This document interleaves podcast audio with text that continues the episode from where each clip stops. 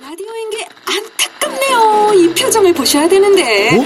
아, 무슨 아, 표정? 정말. 어떻게 했는데? KBS 라디오 7개 채널에서 제공하는 최고급 정보들을 사진과 기사 그리고 영상으로 확인하실 수 있습니다. 읽는 라디오 KBS 라디오 홈페이지 라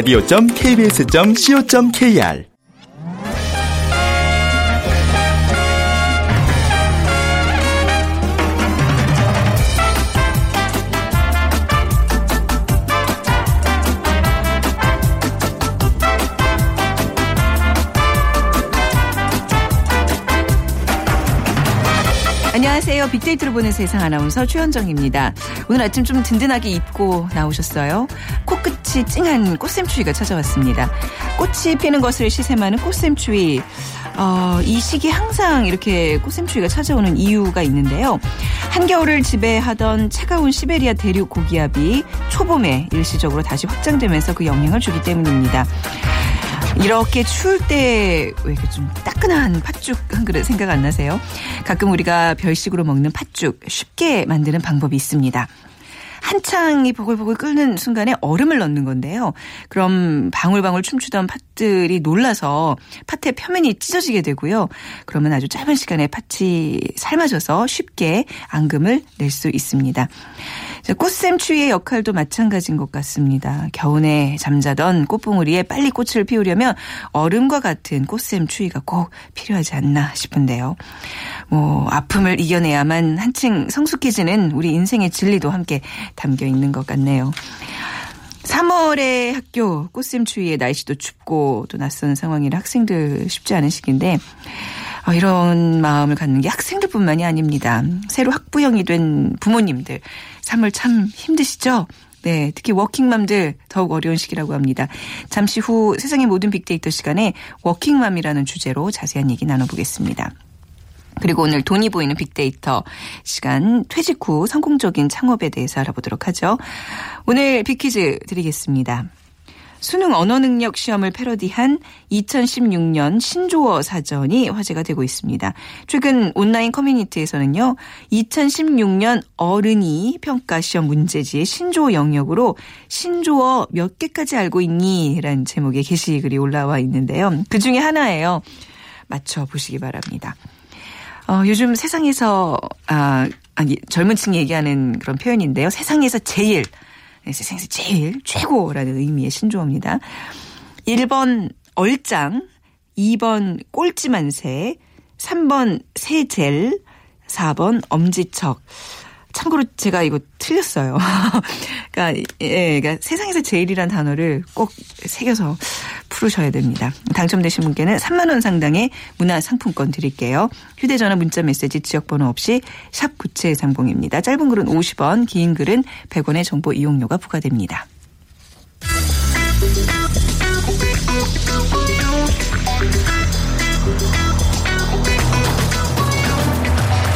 오늘 여러분이 궁금한 모든 이슈를 알아보는 세상의 모든 빅데이터. 다음 소프트 최재원 이사가 분석해드립니다. 네, 다음 소프트 최재원 이사 나오셨습니다. 안녕하세요. 네, 안녕하세요. 네. 오늘 주제는 마치 제가 이거 꼭 한번 해야 됩니다 하면서 조른 듯한 아, 네. 딱 맞춤형. 맞는 주제인 것 같아요. MC 맞춤형 주제인데요. 예. 네. 아, 오늘 좀 흥분하면 또 어쩔까 좀, 예, 마- 마음을 좀 가라앉히면서 시작을 네. 할게요. 아이를 이제 특히 이제 초등학교 보내는 첫 아이, 그쵸? 특히 나 그렇죠. 첫 아이를 네. 초등학교 보내는 워킹맘들에게 가장 힘든 시기가 이제 3월이라고 하는데. 네, 지금이에요. 예, 네. 어떻게 힘든 거죠? 예, 유치원까지는 그래도 필요시에 늦게까지 이제 봐주긴 하는데 네. 초등학교는 그렇지 않잖아요. 네. 그래서 아마 또 방과후 학교라는 게 있긴 한데 이번 주까지가 아마 대부분의 초등학교가 그 신청을 받는 기간이고 다음 주부터 본격적으로 이 방과후 학교가 시작이 되니까 네. 이번 주 까지 특히 더 힘들었지 않았을까. 일찍 끝나죠. 공백 그렇죠. 기간이잖아요. 그게 이제 1학년인 경우에는 1시 정도에 끝나는 것 같아요. 저희 애 학교는 12시 50분 정도에 끝난다고 네, 어제 네. 어, 얘기 들었으니까. 점심 먹고 끝나죠? 네, 바로 예, 끝나죠. 예. 1학년. 그래서 이제 저도 오늘 아침에 출근하면서 초등학교 앞을 지나가는데 그 엄마들이 애를 그 보내놓고 네. 교문 앞에 많은 엄마들이 있는 그분이 제가 봤을 때 아마 1학년 엄마들일 음, 거예요. 네. 예, 그래서 한동안 거기서 이제 떠나지 않고 있는 네. 모습이 좀 보여줬는데 이 워킹맘 또 직장맘들에게는 이 당장 또 이 1시 이후에 아이를 돌봐야 되는 네. 이 문제가 지금 직면이 돼 있어서 이 각종 그 커뮤니티 올라오는 그 질문 중에 이 시기에 가장 많이 올라오는 게 아이가 1학년이 되는데 직장 그만둬야 할까요? 아, 라는 맞아요. 질문. 아, 사실 주변에 많이 관두시는 분들이 있어요. 뭐 정말 심각하게 고민하고 이제 하는 질문일 텐데 그래서 이제 육아휴직이 3월, 4월에 신청해서 휴직하는 비중이 제일 높다고 해요. 아, 그렇군요. 36.6% 정도라고 네. 하니까. 그래서 교육부에서 이 초등 돌봄 교실이라는 제도가 있어요. 그래서 네. 이 저소득층이나 맞벌이 가정의 자녀를 위해서 이 초등학교 내에 마련된 별도 교실에서 방과 후에 서 이제 5시 또 늦긴 10시까지 네. 돌봐주는 건데 이게 뭐 돌봄 전담사라는 분들이 학부모, 뭐 퇴직교원, 대학생들로 해서 이 보조 인력과 함께 이제 아이들을 지도하는 네. 그래서 올해 같은 경우도 2016년 되면서 이 그 전학년으로 아마 늘리는 것까지 개선이 됐으니까요. 음. 네. 그리고 또 이 워킹맘들에게 또 문제가 이 1시 이후도 있지만 아침 지금 9시로 늦춰졌잖아요. 네. 등교 시간이. 그러다 보니까 이 또 아침 돌봄 교실이 또 올해부터 나타나기 어. 시작했어요. 그래서 이 오전 9시라는 시간이 사실 이 워킹맘들에게는 정말 아이를 어, 보내고 네. 이 회사를 갈 수 없는 시간이기 때문에 네. 예, 더 일찍 움직이다 보니까 이렇게까지 지금 이제 어, 여러 가지 여건들은 제도나 마련이 되고는 있습니다. 저 보기에 굉장히 게을러 보이잖아요. 그래도 아침에 일찍 일어나서 애 학교 다 데려다 주고 그리고 출근해서 방송하는 아, 거. 아니 되게 피곤해 보여요. 네.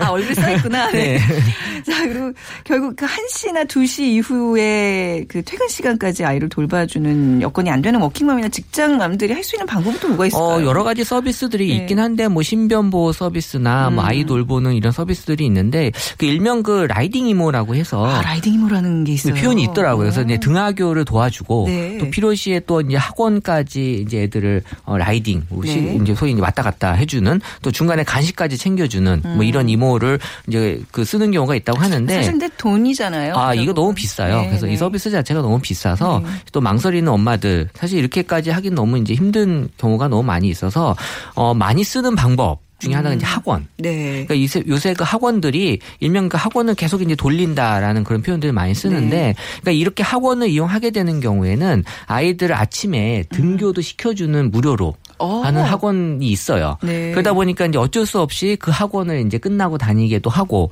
그러니까 이제 일부 예체능 학원의 경우 뭐 집, 학교, 그 다음에 학원, 그리고 집 이렇게 음. 계속 아이들을 어, 태워서 서비스를 해주기 때문에 또 월 5만 원에서 10만 원 정도 이제 더 주고 네. 뭔가 자기네들이 원하는 그런 어떤 서비스까지 받게 해주다 보니까 음. 이 어린 아이들에게 이 학원이 뭘 더 가르치려는 측면보다도 이 등하교 때문에 맞아요. 아, 하게 되는 학원. 어, 학원 많이 다닌다고 막 어, 그게 아니 라 이게 어쩔 수 없는 상황에서 아이를 보내게 되는 뭐 이왕 하는 거. 뭐 가서 뭐 배우는 게 있겠지라는 또 그런 마음도 있긴 할긴 할 것 같아요. 그렇죠. 예. 그래서 결국 이제 지금 라이딩 이모라는 것도 저 처음 들어봤거든요. 네, 이게 있어요. 결국 정보 싸움이거든요. 그래서 네. 엄마들끼리 끼리끼리 이렇게 모여서 뭐 이렇게 그룹 형성해 가지고 주말에까지 같이 만나서 놀고 그렇죠. 굉장히 많아요. 언니 동생한테 친. 아 근데 이 모임도 사실 굉장히 스트레스거든요. 직장 다니는 엄마들한테는. 아, 모임 자체를 너무 힘들죠. 그래서 네. 이제 요새는 뭐 교통 봉사다 또 담임 선생님과의 또 상담 네. 또 이게 급식당번은 이제 무상급식이 되면서 조금 이제 사라지긴 했는데 네. 이런 것들이 이제 자연스럽게 엄마들의 그 대인 관계 음. 그러니까 기존의 다른 학부모들과의 이제 관계가 새로 만들어지는 그래서 엄마들의 그 주 모임 시간이 오전 10시 반에서 11시 사이에 이루어지고 있거든요. 음. 네. 그러다 보니까 뭐 직장 맘들은 여기에 이제 못 참석할 끼죠. 수가 없죠. 네. 예, 그리고 이게 심리적으로 되게 힘들다는 글들이 음. 카페, 그러니까 커뮤니티에 많이 올라왔습니다.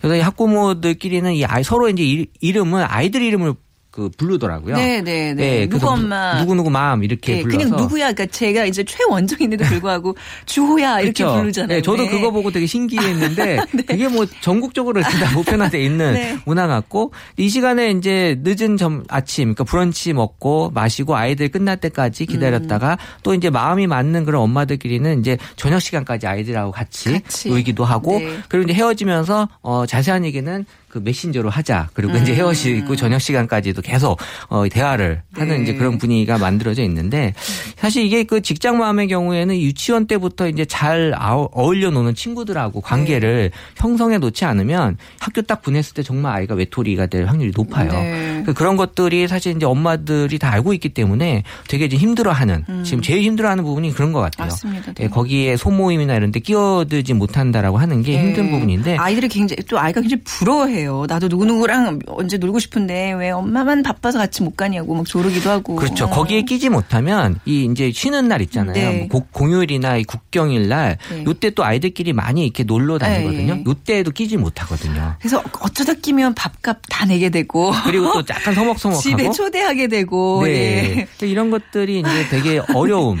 네. 음. 나타나고 있는데 사실 이게 어쩔 수 없는 거잖아요. 그래서 아예 그냥 마음을 비우는 게 날 수 있어요. 이게 마음만 졸인다고 이게 또 되기는 아닌 것 음. 어 같고. 이게 저학년 때는 마음 비우기가 쉽지가 않아요. 네. 그래서 네. 이제 이런 미안함이나 자책감 때문에 되게 맞습니다. 힘들어하는. 그래서 육아휴직에 대한 고민들이 깊어질 수밖에 없는데 육아휴직에 대한 인식이 좀 변하고 있나요? 네, 변화는 있는데 네. 사실 워킹맘으로서의 삶에서 두 번의 큰 산이 있다면 네. 이제 아이의 출산과 그리고 이제 초등학교의 첫 입학이 네. 이제 가장 큰 산으로 이제 아, 물론 이 두 산만 넘으면 되는 물론 거예요, 그 이제? 이후에 이제 또 산이 많이 있겠죠. 일단 첫 번째, 두 번째 산이 이렇다는 건데 네. 이게 이제 최근에 출산 휴가와 육아 휴직이 이제 의무화됐어요. 그래서 그 어려움에 대한 부분들이 심리적으로 작아, 작아지긴 했는데 이게 아무래도 그래도 육아 휴직이라고 하는 게 이제 그 본인이 다니는 그런 어떤 회사의 눈치를 볼 수밖에 없는 거고 네.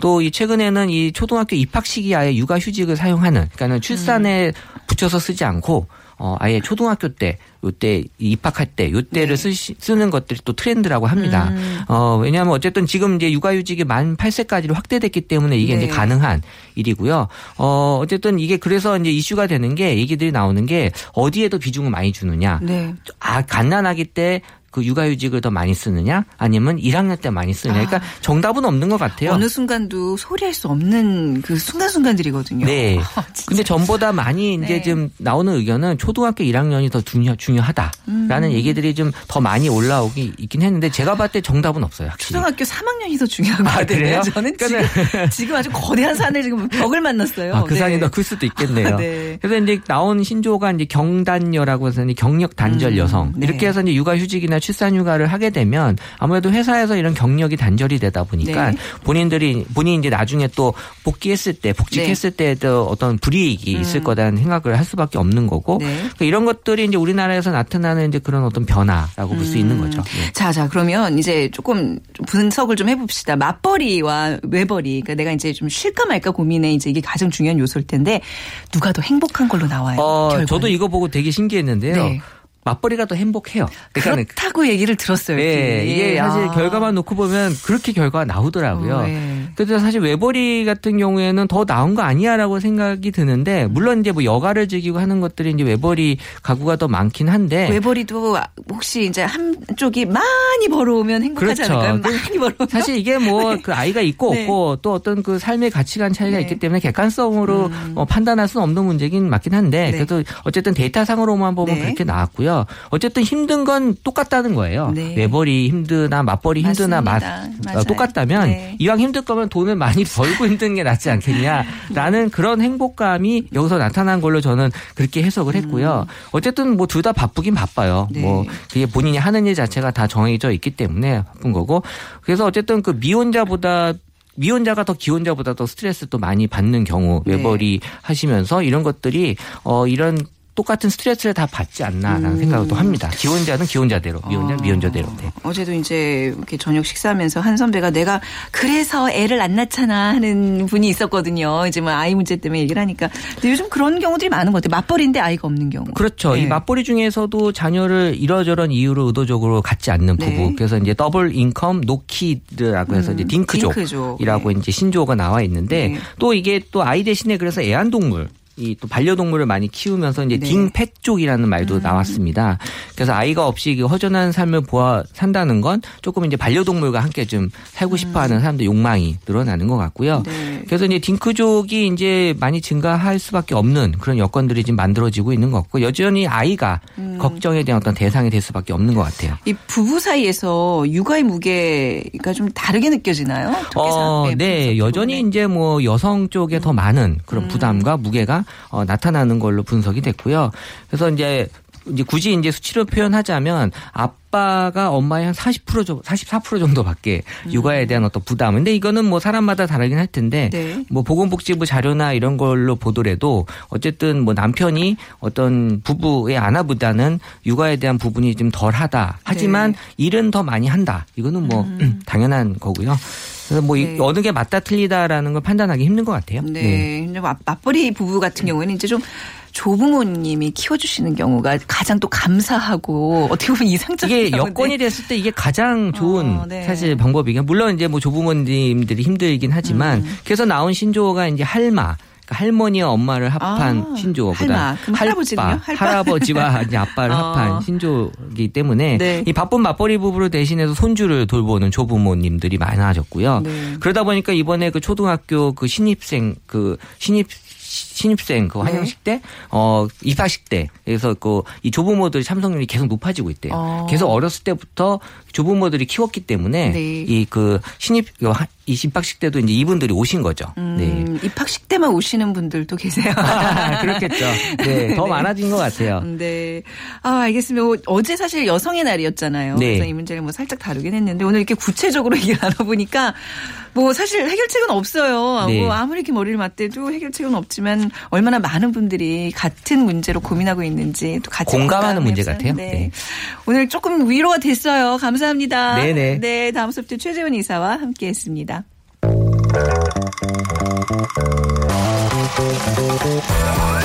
돈이 보이는 빅데이터 창업피아 이홍구 대표와 함께합니다.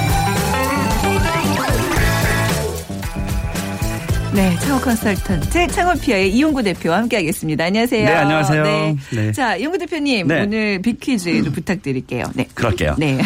아, 최근 온라인 커뮤니티에서는 2016년 어른이 평가 시험 문제지에 신조어 영역으로 어, 신조어 몇 개까지 알고 있니? 라는 제목의 게시글이 올라왔는데요. 그 중에 하나입니다. 네, 맞춰주세요. 네. 아, 요즘 젊은 층에서 얘기하는 세상에서 제일, 최고 라는 의미의 신조어는 과연 무엇일까요? 네. 1번, 얼짱. 네. 2번 꼴찌 만세. 3번 네. 세젤. 네. 4번 엄지척. 음, 중에 고르셔서 휴대전화 문자 메시지 지역번호 없이 샵 9730으로 보내주세요. 살짝 헷갈릴 것 같은데요. 네. 아니, 음. 알고 계세요? 저 사실 죄송한 점 몰라서. 그쵸, 그쵸. 이거 방금 보기- 전에 검색창에 한번 쳐봤거든요.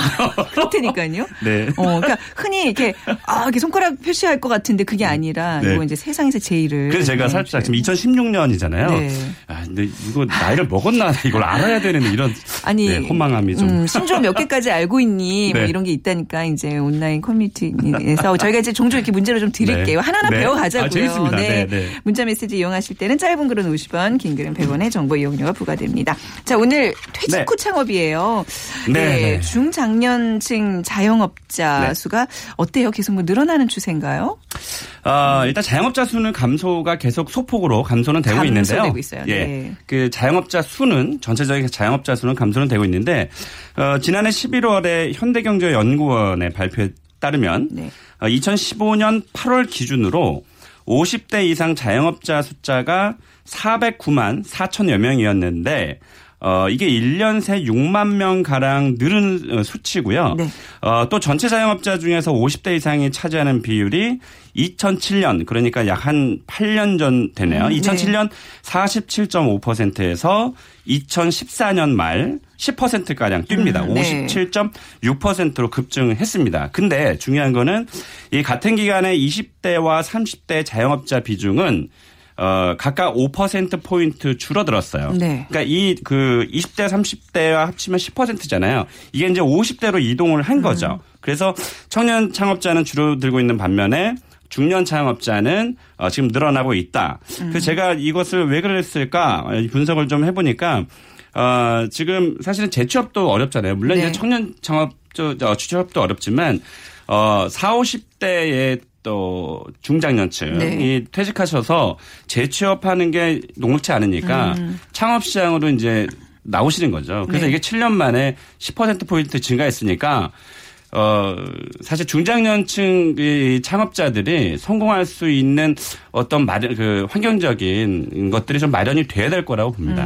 왜냐하면 이게 제가 어제 무슨 뭐 인터뷰 어디 하고 네. 인터뷰를 했는데 이게 40대, 50대 창업이면 이미 그 뭐 초등학생, 중학생 지금 이제 결혼 종료기도 늦어지니까 네. 50대도 초등학생들이 있단 아, 말이에요. 그러니까. 한참 네. 벌어야 되니까 어. 이게 창업하다가 한번 안 되면 어. 거의 뭐 전 재산을 네, 어, 날리는 그쵸. 돈이니까 온 가족이 진짜. 그래서 제가 오늘 어제 사실 그 이거 자료를 좀 보면서 네. 저도 이제 컨설팅 20년 했잖아요. 네.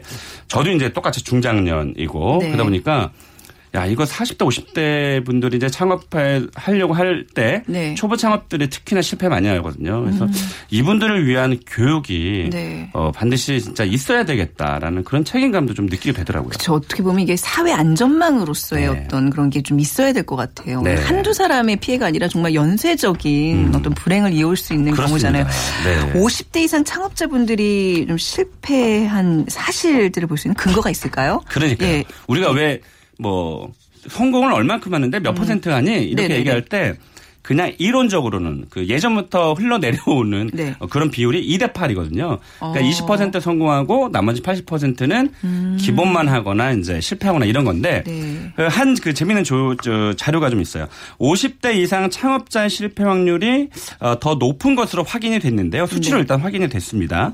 어, 금융결제원이 2014년 한 해 동안 만기도래한 어음을 막지 못해서 부도난 사업자를 분석을 한번 해봤습니다. 네. 그랬더니 75.3%가 무려 어, 이 숫자가 50대 이상 자영업자였어요. 그래서 네. 50대 이상 자영업자의 월 소득도 어, 사실 이제 평균적으로 낮은, 낮은 결과가 나왔어요. 그래서 국민연금연구원이 지난해 7월 자영업자 임금을 분석해 봤더니 50대 이상 자영업자의 44.7%가 월 수입이 100만 원이 안 된다. 어. 이렇게 나왔고요. 네. 어, 월 100에서 200만 원의 임금을 받는 비중이 21.3%. 네. 그나마 월 300만 원 이상이 17.9%. 그러니까 음.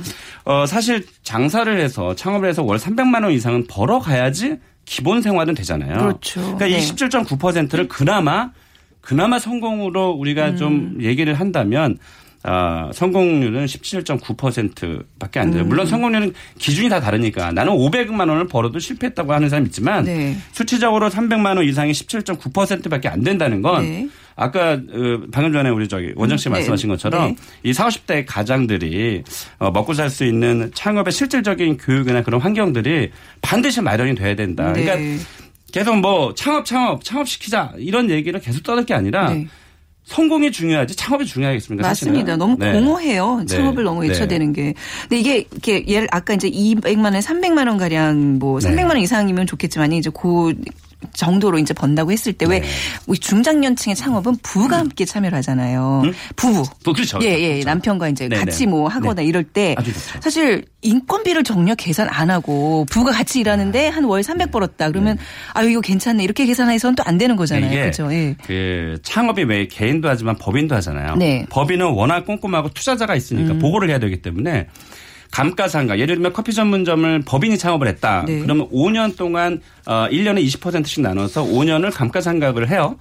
또는 뭐, 뭐 예를 들면 3억 원이 들었다. 네. 그 3억 원을 어, 은행에 넣어놨을 때 이자 계산을 내서 이 기회비용도 다 비용을 처리를 하거든요. 네. 그런데 우리 개인 사업자분들은 이것을 계산하는 손익 그 분석을 잘 못 하시잖아요. 맞아요. 네. 그냥 오늘 얼마 남았지 이게 전부거든요. 네. 혹은 얼마 남았는지조차 계산을 안 하시는 분들이 너무 많아요. 그러면 이런 거 어디서 좀 도움을 받아야 돼요? 어, 그래서 네. 일단 지금 그 말씀하신 대로의 답변을 제가 드리면 부부 창업, 그러니까 내 인건비는 생각도 안 하는 거예요. 음. 네. 그러니까는 뭐두 부부가 해서 3, 400만 나와도 좋다. 근데 사실은 이분들이 어디에 취업을 해도 3, 400원 네, 벌거든요. 예. 음. 그러니까 이 계산을 진짜 잘해야 돼요. 그래서 이 지금 질문하셨지만 이것을 제대로 교육하는 곳이 현실적으로 없어요. 그래서 어, 그, 정부에서도 지금 네. 소상공인 시장 진흥공단이라든지 중소기업청에서 그냥 교육만 시킬 게 아니라 이런 실질적인 교육.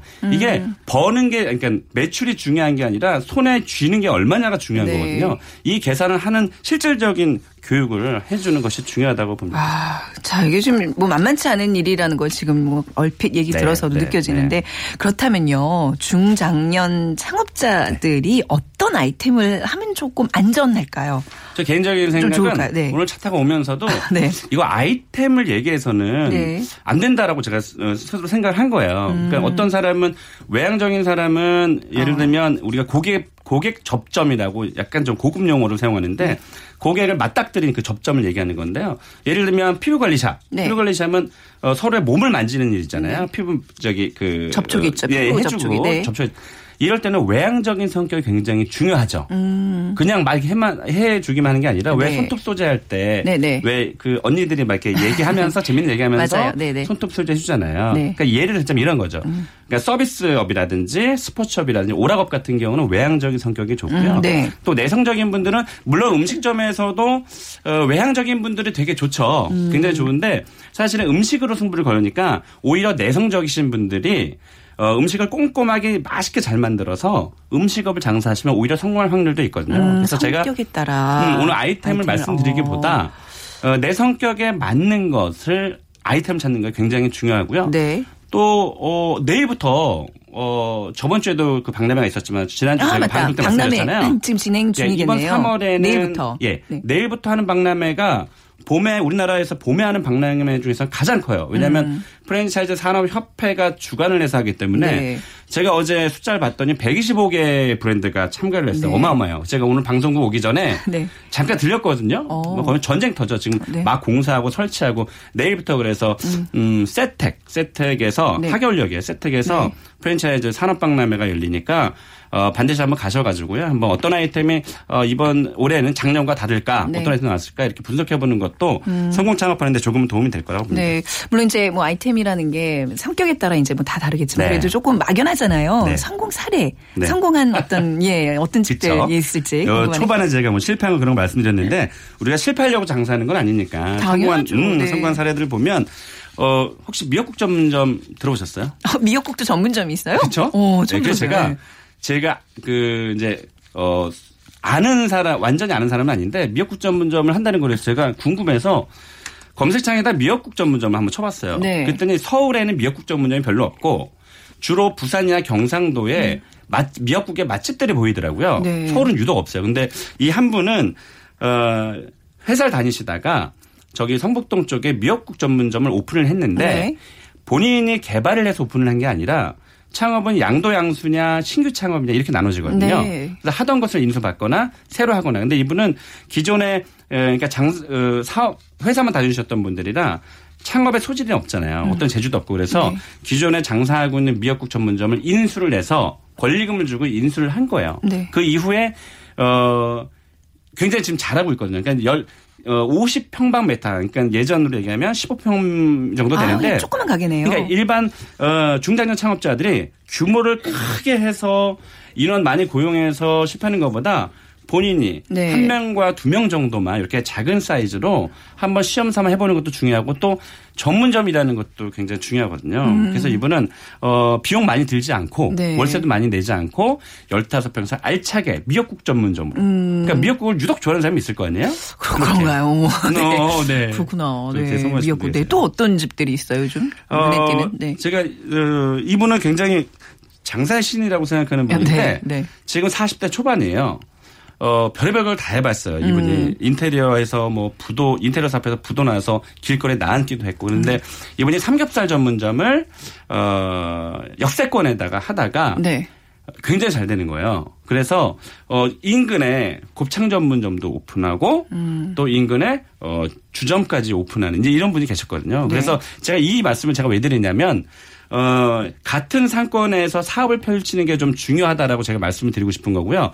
예를 들면 지금 장사가 잘 됐어. 그런데 어 내가 알지도 못하는 다른 상권 가서 돈을 좀 모여놨잖아요. 벌었잖아. 아. 어, 다른 여기서 잘 되니까 그러니까 다른 상권도 네. 잘될수 아니, 있다는 아니, 이 아니다. 자만심이 생기거든요. 아, 네. 거기서 다 까먹으면 네. 여기 있는 걸 벌어서 저기다 네, 갖다 줘야 그렇군요. 되거든요. 그래서 예. 그 장사 잘 되면 딴 데 가지 말고 그 안에서. 다른 아이템이라도 어. 동일 상권에서 내. 손님을 이렇게 돌릴 수가 있거든요. 괜찮네요. 예. 네. 그래서 그렇게 좀 전략을 폈으면 좋겠어요. 어, 여기 KBS 앞에도 한 주인이 여러 가게를 해요. 보면 반찬이 비슷비슷해요. 그러니까 한, 한 사장이더라고요. 음. 왜, 왜 되게 잘 좀- 되더라고요. 굉장히 왜 좋냐면 네. 일단 재료가 이제 어떤 매장에서 재, 재고가 남을 수 있잖아요. 네, 네. 근데 이 재고를 그쪽에서도 사용해도 되니까. 그쵸, 그쵸. 네. 그런 어. 면에서는 네, 비용을 줄이는 측면에서도 굉장히 유리하죠. 네. 아무튼 중장년층에게 가장 중요한 거, 지금 창업에 있어서 가장 중요한 거. 네. 하나 짚어주시기 바랍니다. 네. 어, 제가 주의사항을 말씀드릴게요. 뭐 전략은 많겠지만 네. 일단 중장년층 특히나 초보 창업자들에게 제가 주의할 걸 말씀드리면 네. 일단 유행하는 것을 피하라. 아. 네, 제가 박람회도 제가 가보시라고 권해, 권했지만 네. 어, 유독 유행하는 것 같은 아이템이 있어요. 그런 거는 뭐 신중하게 좀 검토를 하시고요. 네. 또 커피 전문점 창업 요즘 굉장히 많이 유행하잖아요. 이것도 조금 신중하게 결정을 했으면 좋겠습니다. 알겠습니다.